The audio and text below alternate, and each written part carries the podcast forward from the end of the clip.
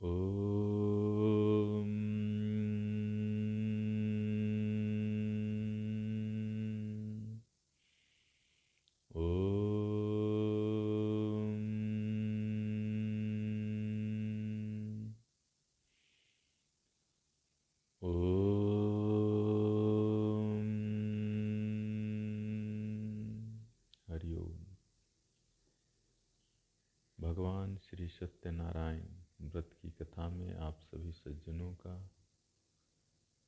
स्वागत है, अभिनंदन है। और हम लोग भगवान की भक्ति कर रहे हैं, भगवान का गुणगान कर रहे हैं, भगवान का नाम स्मरण, भगवान की महिमा मंडन, भगवान की भक्ति से जीवन में जो शांति, सुख, स्वास्थ्य, आनंद बना रहता है, उसके लिए हम लोग प्रयास कर रहे हैं। और जो सर्वोत्तम माध्यम है, वह है भगवान की जो कथा है, उसका बार बार श्रवण करना चाहिए। अब सवाल आता है बार बार क्यों करना चाहिए?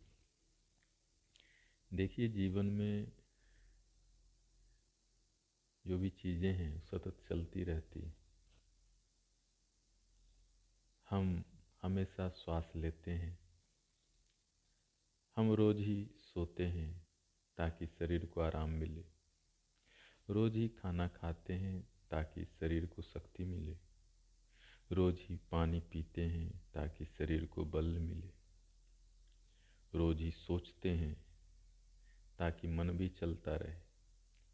बोलते हैं ताकि आसपास के संबंध बने रहें, काम होता रहे।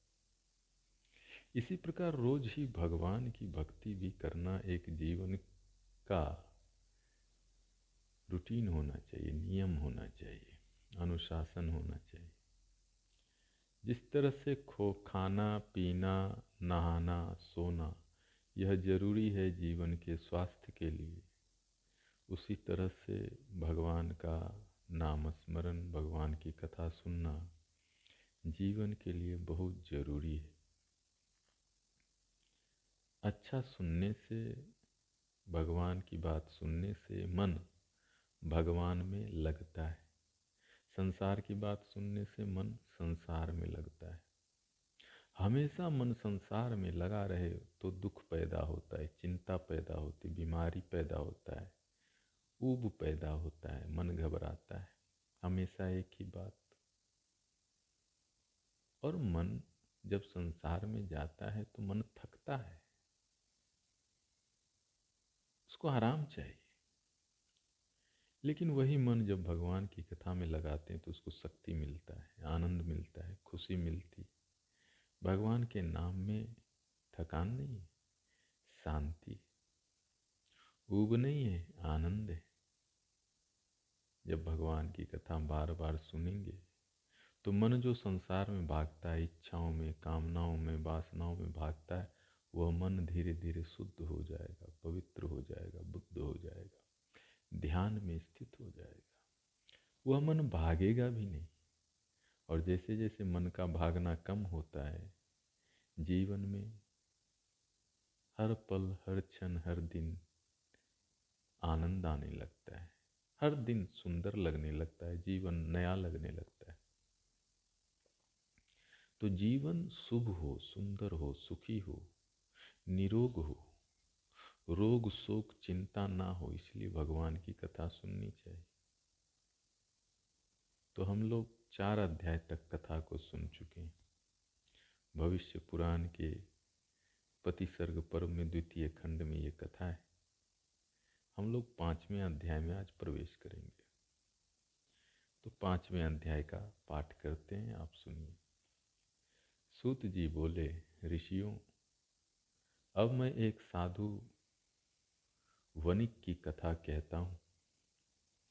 एक बार भगवान सत्यनारायण का भक्त मणिपूरक नगर का स्वामी, महायशस्वी राजा चंद्रचूर अपनी प्रजाओं के साथ व्रतपूर्वक सत्यनारायण भगवान का पूजन कर रहा था।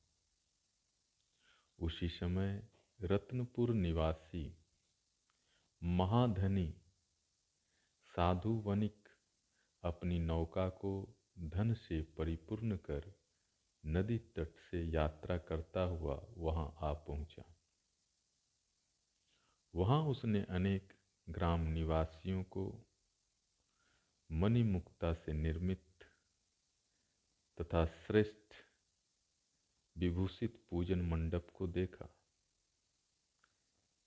गीत भजन, कीर्तन, वेद की ध्वनि आदि भी सुनाई पड़ रही थी। उस मनोरम, रम्य स्थान को देखकर साधु वनिक ने अपने नाव को वहीं रोक दिया। नाविक को कहा कि, भाई, यहीं रोक दीजिए। यह जो भव्य आयोजन हो रहा है,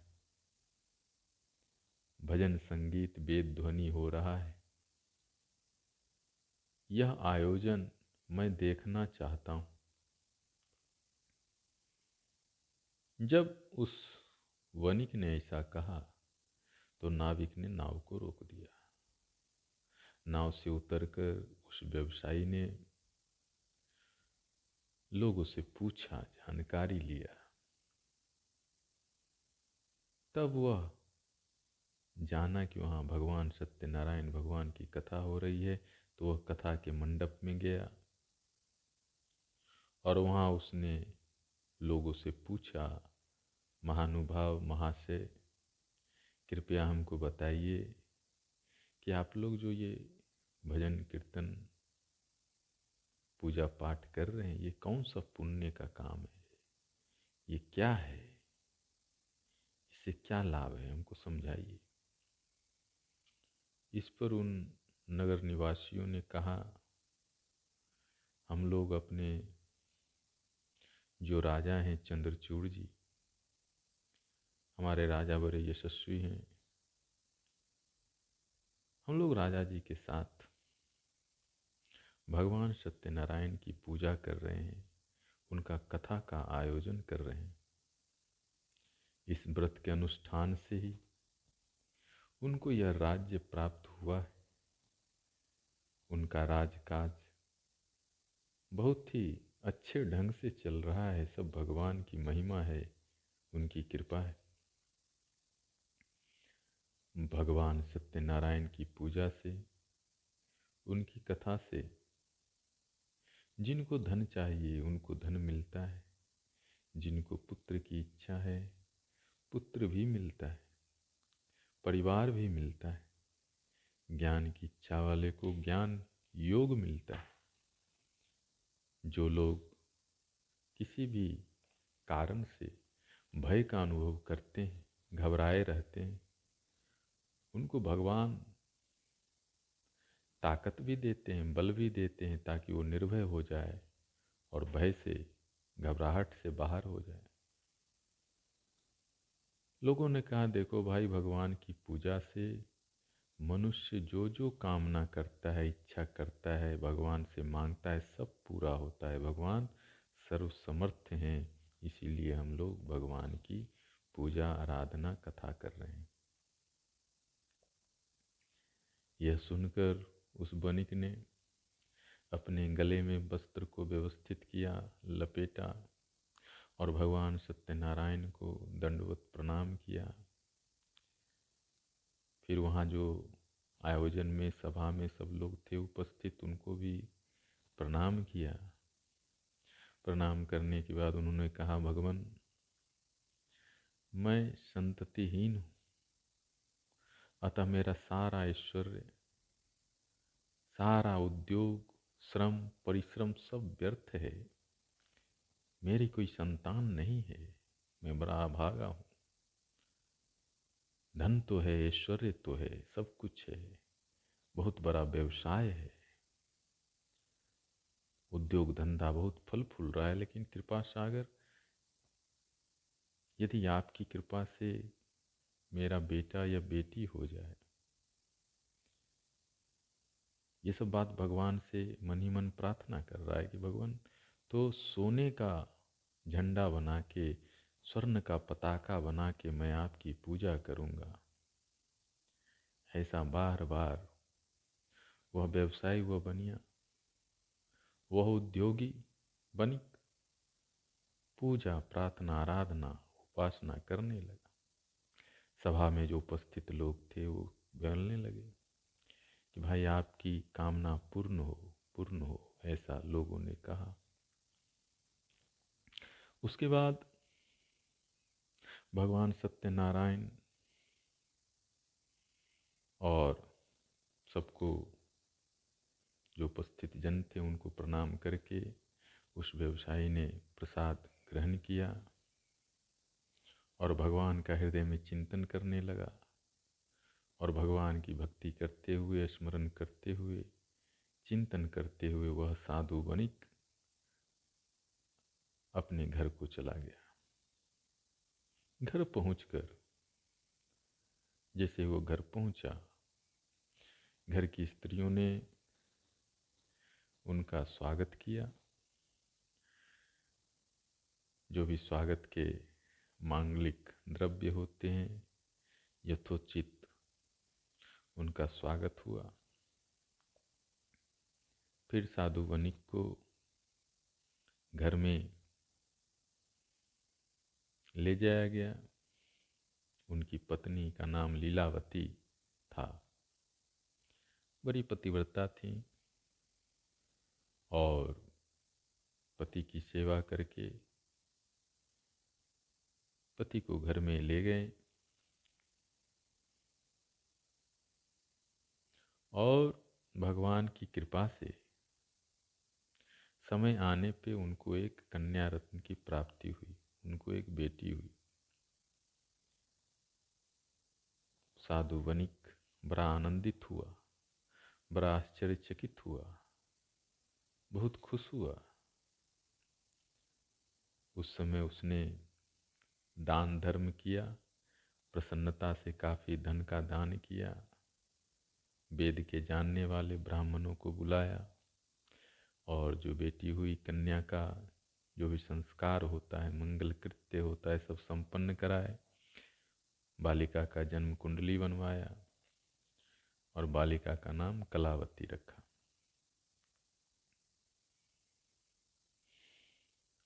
कलावती धीरे धीरे बढ़ने लगी बड़ी होने लगी। आठ वर्ष की बालिका को गौरी कहते हैं, गौरी का रूप मानते हैं। नौ वर्ष की रोहिणी, दस वर्ष की कन्या, उसके आगे जब कन्या बड़ी हो जाती तो उसको हम लोग प्रौढ़ा कहते हैं। कलावती भी धीरे धीरे बढ़ते बढ़ते विवाह के योग्य हो गई। तो उनके पिता विवाह के बारे में चिंता करने लगे। कांचनपुर नगर में शंखपति नाम का एक व्यवसायी रहता था। वो बड़ा ही अच्छा था, कुलीन था, रूपवान था, संपत्तिशाली था, उदार था, सर्वगुण संपन्न था। अपनी पुत्री के योग्य देख के साधु वनिक ने शंखपति के साथ शुभ लगन में सभी मांगलिक उत्सवों के साथ वेद विधि से अग्नि के सानिध्य में, गीत बाजे के साथ विवाह कर दिया और कन्या उनको प्रदान कर दी। काफ़ी समय मंगल द्रव्य भी दिए मनी मोती, मूँगा, वस्त्र, आभूषण। अपनी पुत्री को और दामाद को बहुत सारा सामान भी दिए। साधु बनी के अपने दामाद को अपने पुत्र के समान मानता था।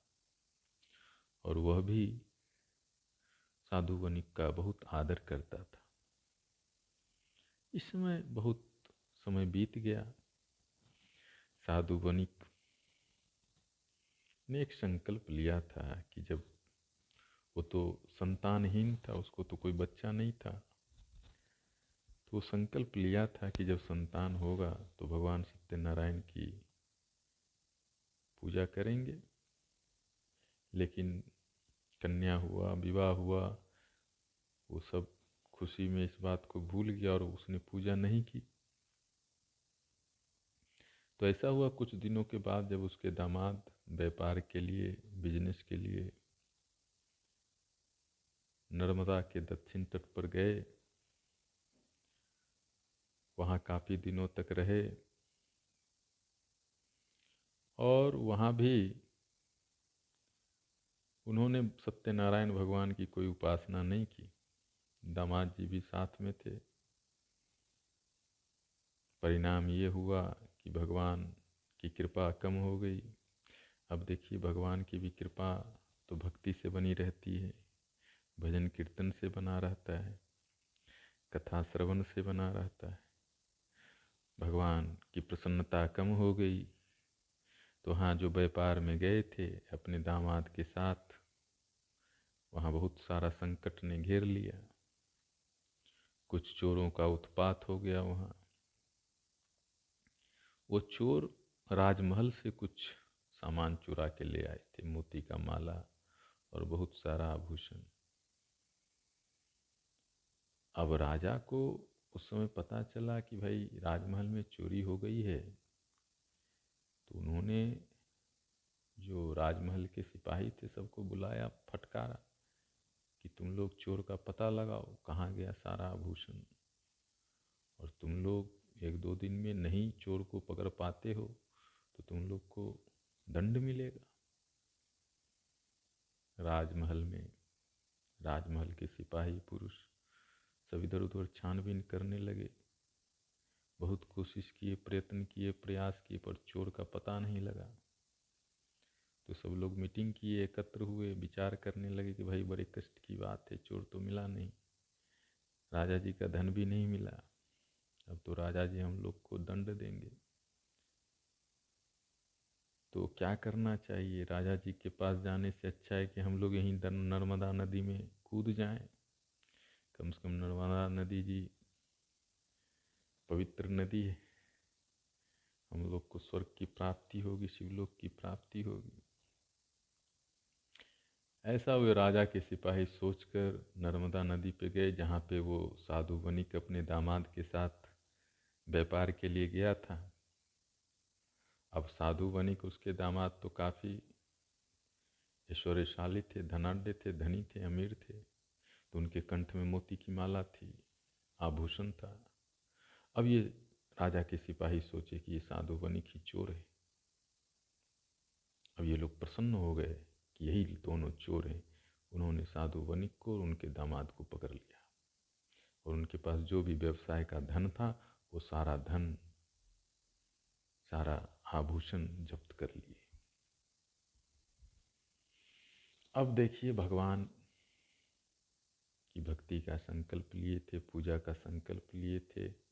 और जब धन आया, पद आया, अब देखिए ये सब के साथ होता है। जब जीवन में खुशी होती है, आनंद होता है, धन होता है, हम भगवान को ही भूल जाते सारी दुनिया को याद करने लगते हैं। और भगवान तो मालिक संसार के भी, सब कुछ के, उन्हीं से सब कुछ हो रहा है। अब एक दिन सूरज नहीं निकले तो आदमी का उठना मुश्किल है। सूरज हो कि चाँद हो कि पृथ्वी हो कि अग्नि हो कि वायु हो कि फल हो कि फूल हो सब तो प्रकृति माता के अधीन अपने नियम से जीवन के प्रवाह के लिए हमको मिल रहा है और सारा प्रकृति परमात्मा के अधीन तो भगवान को भूल गई भगवान सत्यनारायण की पूजा का संकल्प लिया, छोड़ दिया। भगवान की प्रसन्नता कम हुई, भगवान की कृपा कम हुई, भगवान का आशीर्वाद कम हुआ, अब ये लोग फंस गए। अब राजा ने जब जाना कि ये लोग चोर हैं तो इनकी सारी संपत्ति इन्होंने जब्त कर ली और खजाने में डाल दिया, इनको भी जेल में डाल दिया।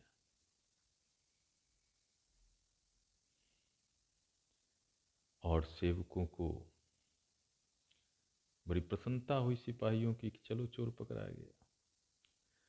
वो व्यवसायी साधु बनिक उसके दामाद, बहुत बात बोले बट किसी ने ध्यान नहीं दिया। दामाद के साथ बनिक बहुत दुखी हुआ, पीड़ित हुआ, रोने लगा कि आज मेरा सारा धन कहाँ चला गया? मेरी पुत्री कहाँ है? मेरी पत्नी कहाँ है? अब परिवार से बिछड़ गए अब इनको तो राजा ने जेल में डाल दी विधाता की प्रतिकूलता तो देखो, आज हम दुख के सागर में फंस गए। अब इस संकट से कौन निकालेगा? अब इन लोगों ने धर्म के विरुद्ध, भगवान के विरुद्ध आचरण किया। अब उसी कर्मों का प्रभाव है। ये ससुर और दामाद दोनों फंस गए, चोरी का इल्ज़ाम लग गया। तो इस तरह से ये कथा का पांचवा अध्याय था। इसमें हमने देखा कि भगवान की भक्ति से बनिक जो संतानहीन था, एक पुत्री का पिता हुआ। भगवान की कृपा से पुत्री का विवाह भी हुआ। घर परिवार अच्छा हुआ, धन, ऐश्वर्य मिला। लेकिन वनिक को ये समझ नहीं मिला कि फिर भगवान की पूजा करें, आराधना करें, कथा करें। और परिणाम ये हुआ कि भाग्य प्रतिकूल हो गया और अनावश्यक रूप से वो परेशानी में फंस गया। तो इस कथा में ये चीज़ हमको देखने को मिलती है। अब हम लोग छठे अध्याय में चलेंगे, जो कि सत्यनारायण भगवान की कथा का अंतिम अध्याय है। इसका हम लोग पाठ करेंगे।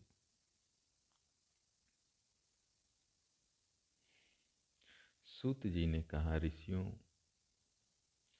आध्यात्मिक, आधिदैविक और आदि भौतिक इन तीनों तापों को हरण करने वाले भगवान विष्णु के मंगल कथा को, मंगल चरित्र को जो सुनते हैं विस्ता भगवान हरि के धाम में निवास करते हैं।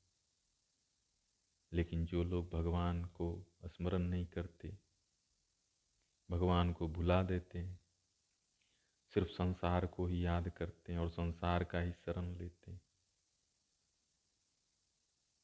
जीवन में कष्ट होता है और मृत्यु को उपरांत तो नरक भी संभव है।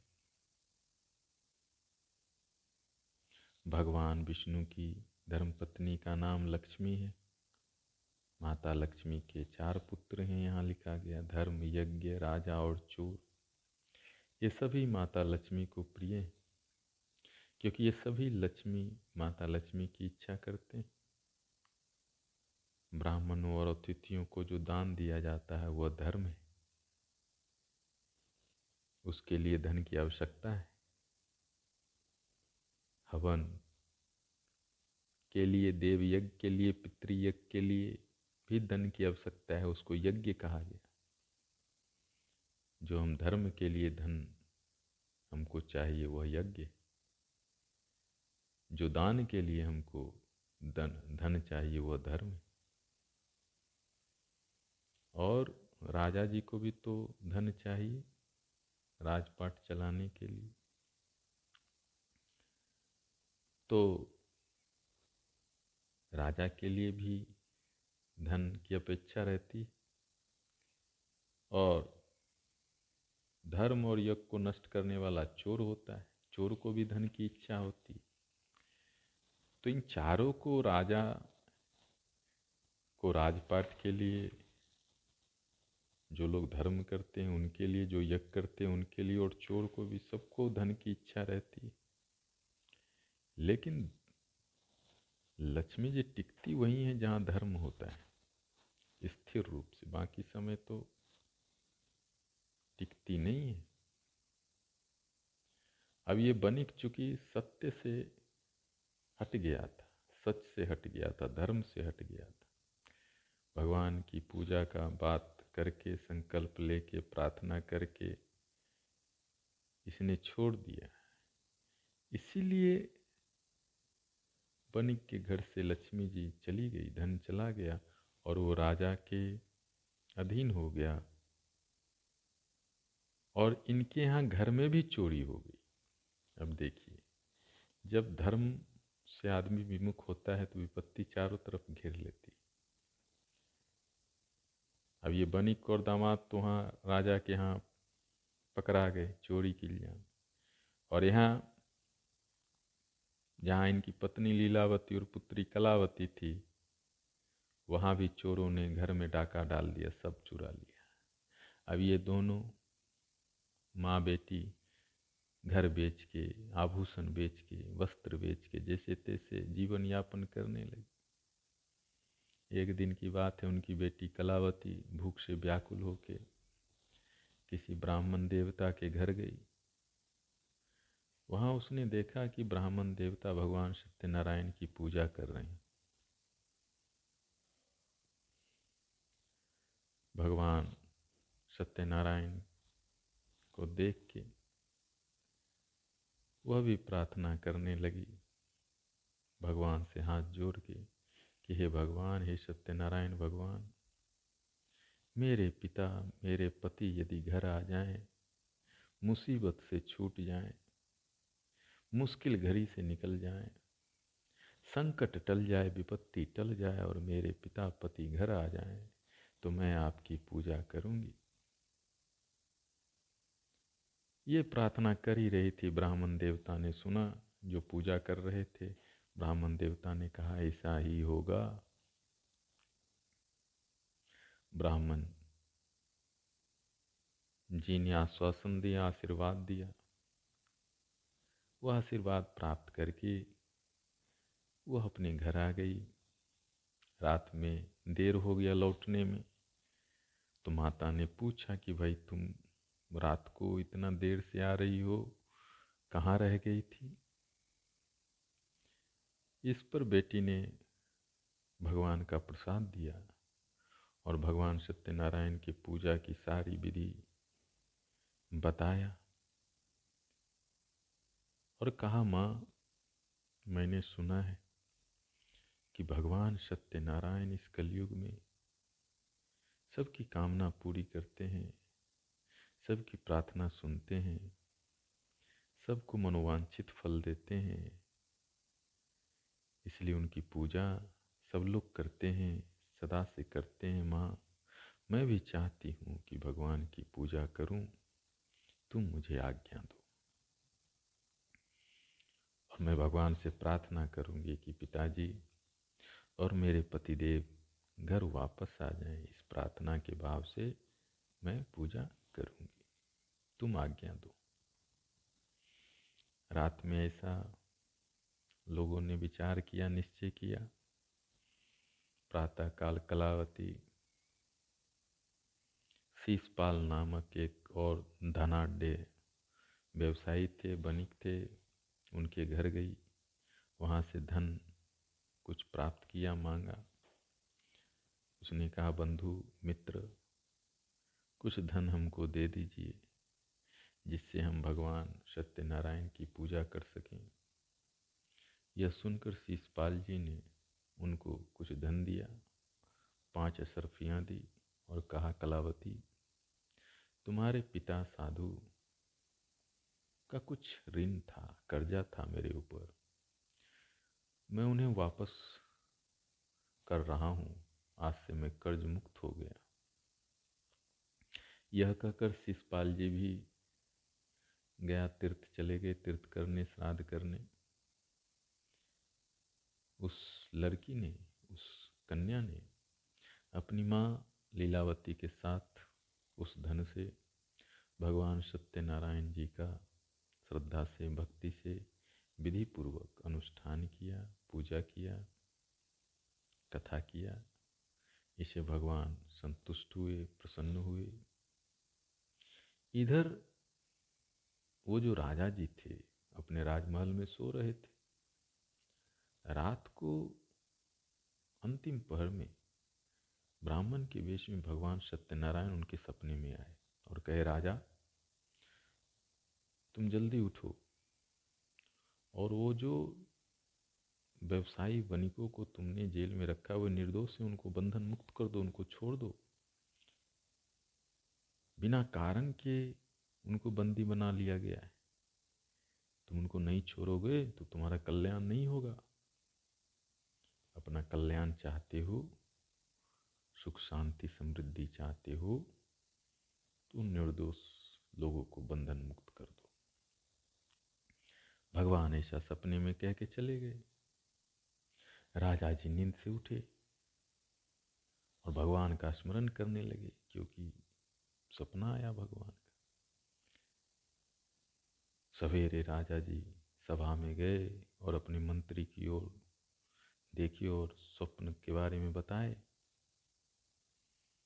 मंत्री जी ने राजा जी से कहा, राजन, बड़े आश्चर्य की बात है, बड़ी अचंभे की बात है, मुझे भी ऐसा ही स्वप्न दिखाई पड़ा है।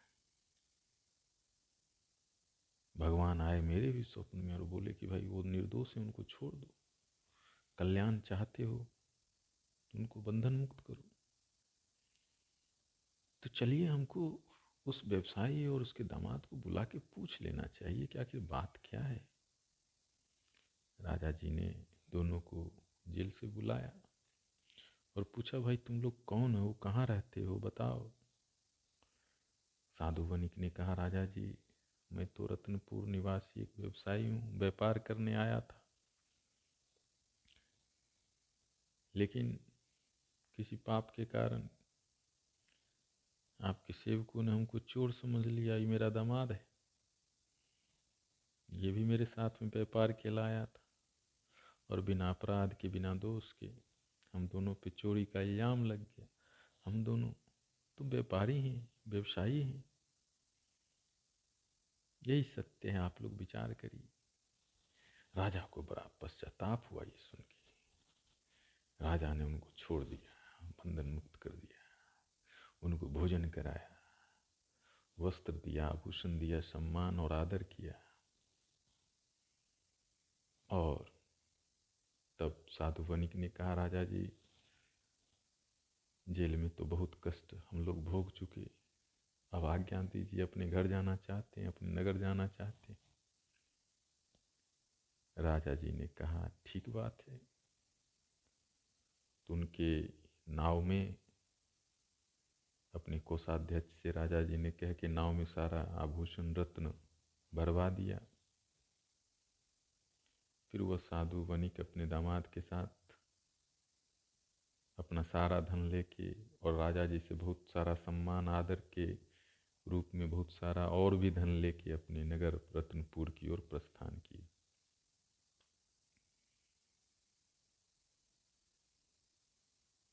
और जब ये प्रस्थान किए, इतना धन मिल गया, बंधन मुक्त हो गए, लेकिन फिर ये भगवान का पूजन करना भूल गए। भगवान सत्यनारायण, कलयुग में साक्षात भगवान है। तत्काल ही प्रार्थना सुनते हैं, फल देते हैं, तपस्वी का रूप करके। धारण करके वहाँ आए, पूछे, साधु, तुम्हारे नाव में क्या है?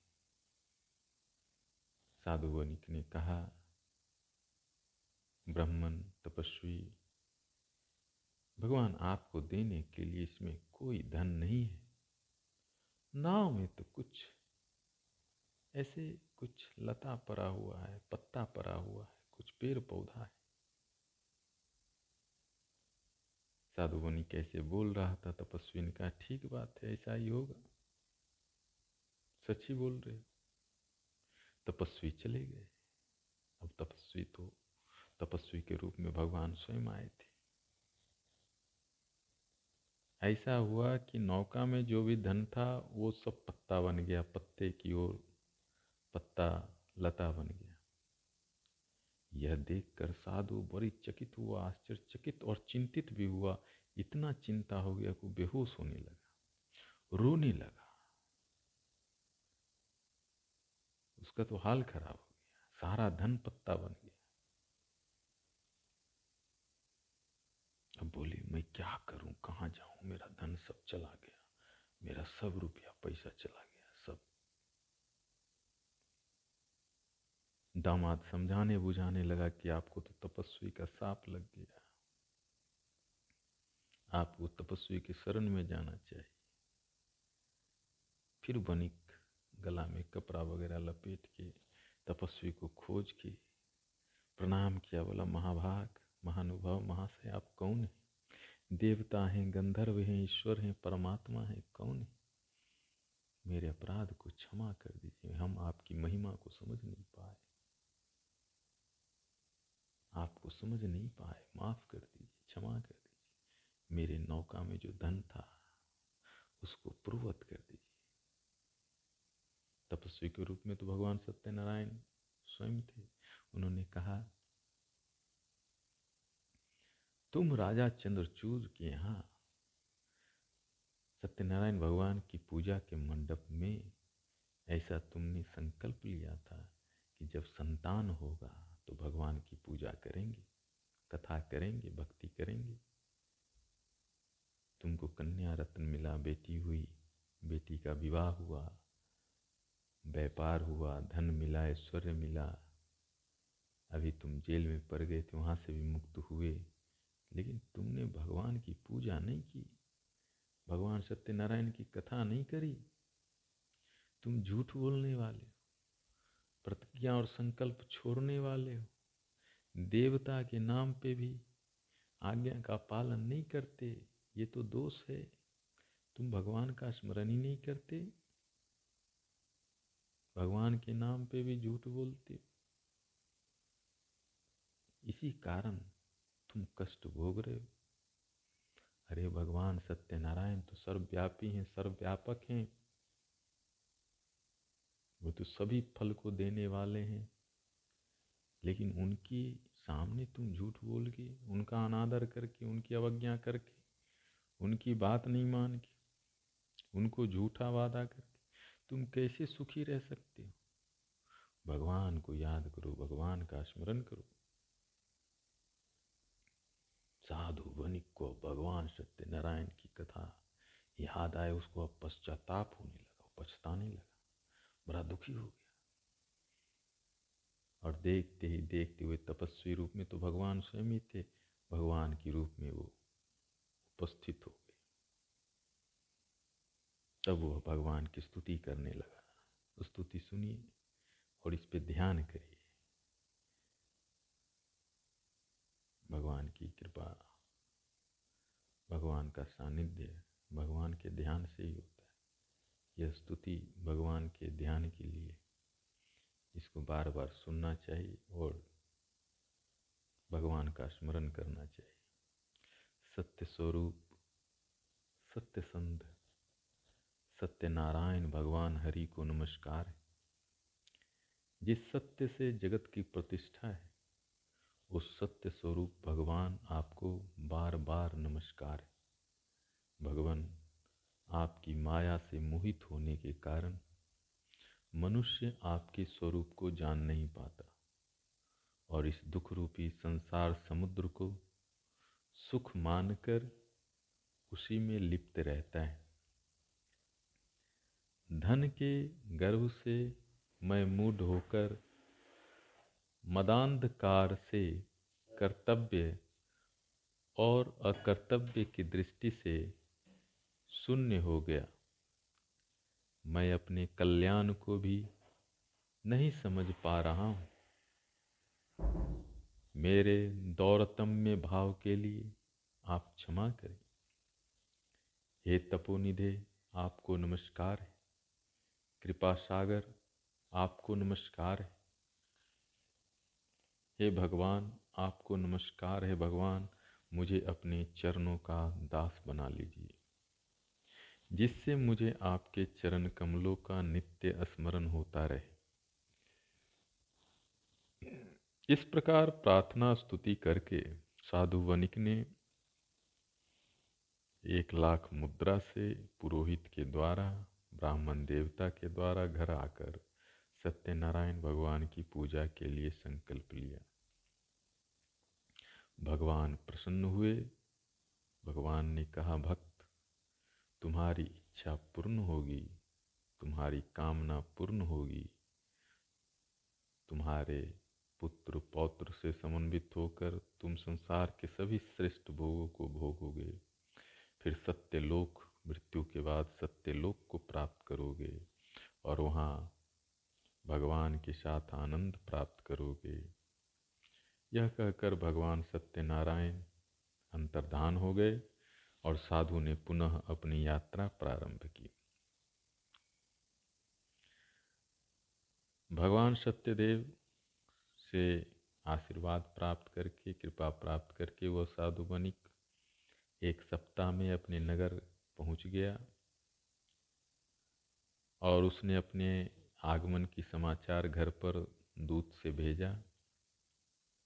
दूत ने घर आकर साधु वनिक की धर्मपत्नी लीलावती से कहा साधु वनिक आ रहे हैं, दामाद जी भी वापस आ रहे हैं। वह लीलावती अपनी कन्या के साथ भगवान सत्यनारायण की पूजा कर रही थी। पति और दामाद के आगमन को सुनकर बहुत खुश हो गई, प्रसन्न हो गई और पूजा को ही छोड़ दिया वहीं पे और चली गई। बेटी को कहा, तुम पूजा कर लो। वह नाव देखने चले गई, जिस नाव से पति और दामाद आ रहे थे। इधर उनकी बेटी कलावती भी अपनी सखी सहेलियों के साथ भगवान की पूजा को जैसे तैसे समाप्त कर दिया। प्रसाद भी नहीं लिया और पति को देखने के लिए उतावली हो गई। वो भी दौड़ते हुए नाव के पास चली गई। भगवान सत्यनारायण के प्रसाद का अपमान हुआ। पूजा का भी अपमान हुआ। तो इधर साधु वनिक दामाद सहित जिस नौका से आ रहे थे, जिस नाव से आ रहे थे, वो नदी के पानी में, मध्य में ही हिलने डुलने लगा। नौका डूबने लगी। अब ये देखकर सभी लोग फिर दुखी हो गए। साधु वनिक फिर बेहोश होने लगा। मूर्छित होने लगा। कलावती भी यह देखकर मूर्छित होकर पृथ्वी पर गिर पड़ी। सारा रोने ढोने लगी। शरीर आंसुओं से भींग गया। केले के पत्ते के समान कांपने लगी। हा नाथ, हा पतिदेव, हा कांत करके। रोने धोने लगी, कहने लगी, हे ईश्वर, हे विदाता हे परमात्मा, आपने तो मुझे पति से ही अलग कर दिया। मेरी सारी आशा ही तोड़ दी। अब पति के बिना स्त्री का क्या जीवन है? जीवन ही अधूरा है, निष्फल है। कलावती भगवान से प्रार्थना करने लगी। हे सत्य सिंधु, हे भगवान, हे सत्य नारायण, पति के वियोग में मैं भी अब जल में डूब मरूँगी। मेरे अपराधों को क्षमा करे भगवान। मेरे प्राणों की रक्षा करें पतिदेव की रक्षा करें। पति को डूबता देख, वह भी डूबने जाने लगी। उसी समय आकाशवाणी हुई साधो, तुम्हारी बेटी ने, तुम्हारी पुत्री ने मेरे प्रसाद का अपमान किया। प्रसाद छोड़ के, पूजा छोड़ के भाग गई। यदि वह पुनः घर जाए और श्रद्धा से, भक्ति से प्रसाद को ग्रहण करे उसका पति नाव सहित यहाँ अवश्य दिखेगा, चिंता मत करो। यह आकाशवाणी सुनते ही कलावती काफ़ी आश्चर्यचकित हुई। उसने वैसा ही किया, घर गई, प्रसाद ग्रहण किया, पूजा किया। उसके बाद उनका पति पुनः नौका सहित दिखने लगा। फिर क्या था? सभी लोग खुश हो गए, प्रसन्न हो गए, आनंदित हो गए। सब आनंद से मिले घर आकर साधु वनिक ने एक लाख मुद्रा से भव्य आयोजन किया, समारोह किया और भगवान की पूजा करी और आनंद से रहने लगा और फिर उसने कभी भगवान सत्यनारायण की उपेक्षा नहीं की। उनके व्रत से, उनकी भक्ति से, उनकी पूजा से, उनका परिवार पुत्र पुत्रियों से भर गया। संसार के सारे भोग ऐश्वर्य सुख उनको उपलब्ध हुए और मृत्यु उपरांत सबको स्वर्ग मिला। यह भगवान का इतिहास, भगवान की कथा, जो भी व्यक्ति भक्ति से, श्रद्धा से सुनता है, वह भगवान विष्णु का प्रिय हो जाता है, भक्त हो जाता है, और उसके जो भी मन में कामना है, इच्छा है, सब भगवान सिद्ध करते हैं, पूर्ण करते हैं। सूत जी ने कहा, ऋषिगणों, महात्माओं मैंने सभी व्रतों में श्रेष्ठ इस सत्यनारायण व्रत को कहा। ब्राह्मण के मुख से निकला यह व्रत कलयुग में, इस काल में बहुत ही पुण्यप्रद है। इस तरह से भगवान श्री सत्यनारायण कथा का छठा अध्याय, अंतिम अध्याय संपूर्ण हुआ। और इस कथा से हम लोग को यह ज्ञान होता है कि भगवान की आराधना, उपासना, स्मरण निरंतर करते रहने चाहिए और भगवान का पूजन पाठ अवश्य करना चाहिए। भगवान का पूजा कभी नहीं छोड़ना चाहिए। बीच में कोई बात आ जाती है, बाधा आ जाती है, फिर भी पूजा छोड़ के नहीं जाना चाहिए और भगवान का प्रसाद अवश्य ग्रहण करना चाहिए। और भगवान की कृपा से ही जीवन में सारा सुख है, शांति है, आनंद है, इसको नहीं भूलना चाहिए। इसी के साथ कथा को विराम देते हैं। ओम नमो नारायणाय, ओम नमो नारायणाय, ओम नमो नारायणाय।